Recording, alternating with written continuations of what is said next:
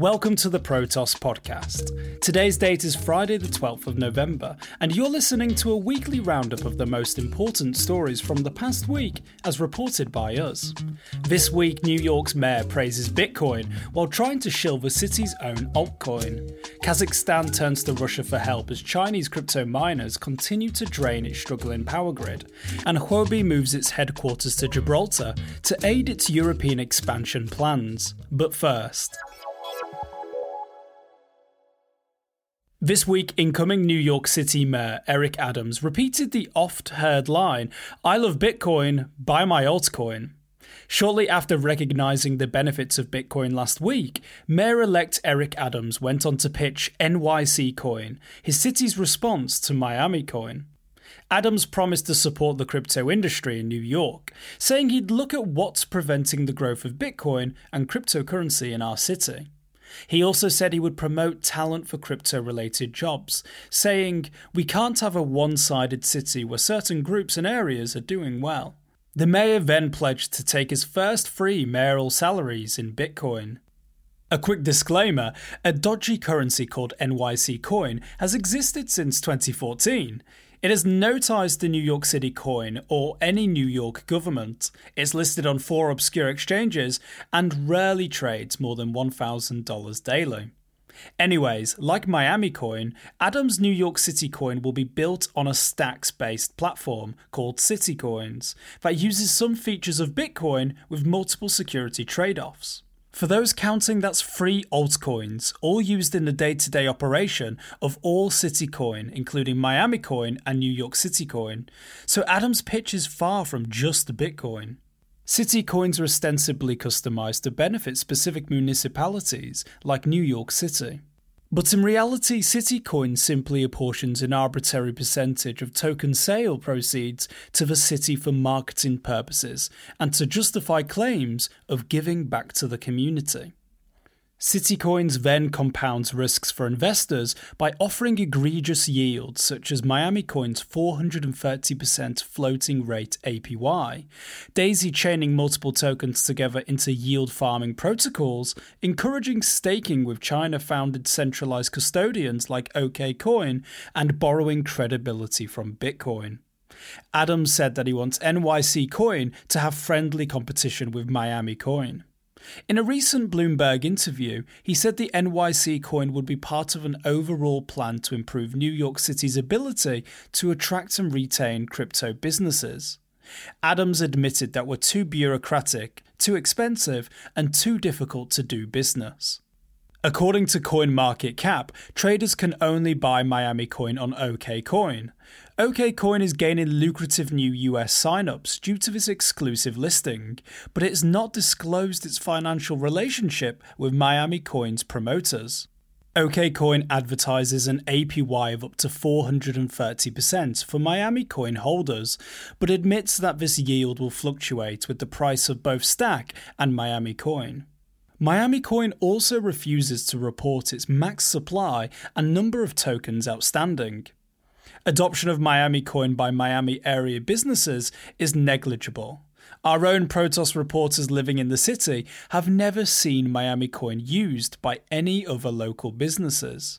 But of course, there are multiple billboard advertisements encouraging residents to buy Miami Coin on okcoin.com. A billboard truck parked at Ocean Drive and Fifth Street earlier this week claimed over $19 million contributed to your city by Miami Coin. So if New York City coin turns out to be anything like the Miami coin, prepare to be disappointed. Up next is Kazakhstan, and news that the country is being forced to bus in extra Russian electricity after an influx of displaced Chinese Bitcoin miners pushed its own power supply beyond breaking point. As reported by Eurasia Net, Chinese miners have flocked to Kazakhstan since Beijing outlawed crypto mining back in September. The resulting migration has played a part in an 8% increase in the country's energy usage. For reference, it usually increases about 2% annually. So, in response, Kazakhstan has turned to what's known as the United Network, shared power lines established when Russia and Kazakhstan were once part of the Soviet Union. However, even this didn't provide enough power to cover the increased demand, so Russian state power company Inter RAO began talks to provide extra energy to its struggling neighbour, albeit at a higher rate. Speaking at a press conference this month, Kazakhstan's deputy energy minister said the nation had no option but to use the United Network. If Kazakhstan wanted to fly solo and provide the required energy themselves, it would take at least five years and cost $1.5 billion. Kazakhstan has set a number of measures this year as it grapples with its newfound status as a Bitcoin mining hub. Back in June, President Kassym Jomart Tokayev brought in laws to increase taxes on energy consumed by crypto miners. The new legislation, in effect as of January, will introduce an extra 0.00233 cents per kilowatt hour fee. Then, in October, Kazakhstan announced plans to ration power and suspend supply to consumers who use too much, again as a result of incoming Chinese Bitcoin miners. According to new research, Kazakhstan became the world's second biggest Bitcoin miner in August. This put it just behind the United States with a global mining share of over 16.5%. But things reached breaking point when three major power plants in the country were forced offline. And finally, following BitMEX's move to the Seychelles, Binance shifting operations to Malta, even FTX going to the Bahamas, Chinese exchange Huobi is moving to the sunny tax haven of Gibraltar. The Gibraltar Financial Services Commission recently approved Huobi Group's application to begin transferring its spot trading operations to its affiliate, Huobi Technology Co., aka its Gibraltar branch. This will enable Huobi Group to continue offering spot trading services to the world through Huobi Gibraltar, an exchange registered with the Services Commission. Huobi Group said in a press release it was relocating operations to Gibraltar to meet the demand of institutional clients, many of whom require strict compliance with regulatory requirements. Now, Huobi Group is old, at least in terms of the crypto space. It was founded in 2013 and has based its headquarters in China ever since. However, the Chinese government recently banned many domestic crypto operations to clear the way for the launch of its central bank digital currency in February next year. In response, Huobi's founder and investors voted unanimously to suspend operations in China and relocate. Huobi co founder Du Jun said that the Chinese ban cost the exchange 30% of its revenue. And yet, since China's ban, Huobi still claims to process more than $16 billion in 24 hour average trading volume, possibly driven by Bitcoin's recent rally. Jun said to the Financial Times, We are very comfortable in Asia and we have a leader here, but we need to go global. So, Huobi has ramped up its efforts to grow its international operations, including targeting large investors in Europe and the US. On October 22nd, Huobi announced that users could buy crypto with a Visa or MasterCard credit card issued in the European Economic Area with only a 1% fee.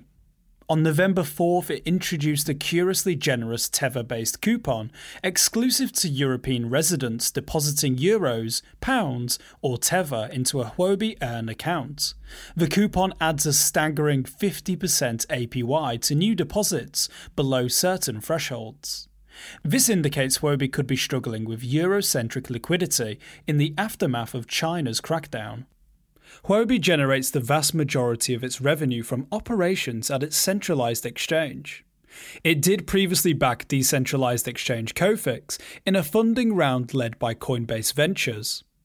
Crypto exchanges love a tax haven. In 2018, Binance allegedly moved its headquarters to Malta in pursuit of the European market.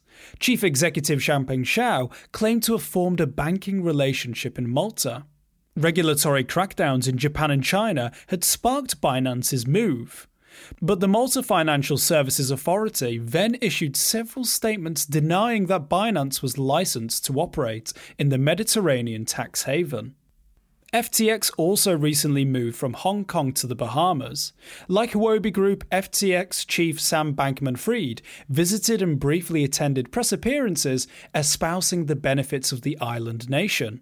In reality, the move was a necessary flight from Xi Jinping's encroachment into Hong Kong. BitMEX, which has operated substantially all of its business from California, similarly moved to the Seychelles in 2014. In 2019, BitMEX had to suspend trading in countries that hosted offices belonging to its parent company, HDR Global Trading Limited. This was because the US Commodities and Futures Trading Commission sued the company and its founders, who were also charged with crimes by the US Department of Justice. Thank you for listening. We hope you enjoyed this week's episode. We realise there's only so much we can cover in under 10 minutes, so if you want more of the stories that matter, check out Protos.com.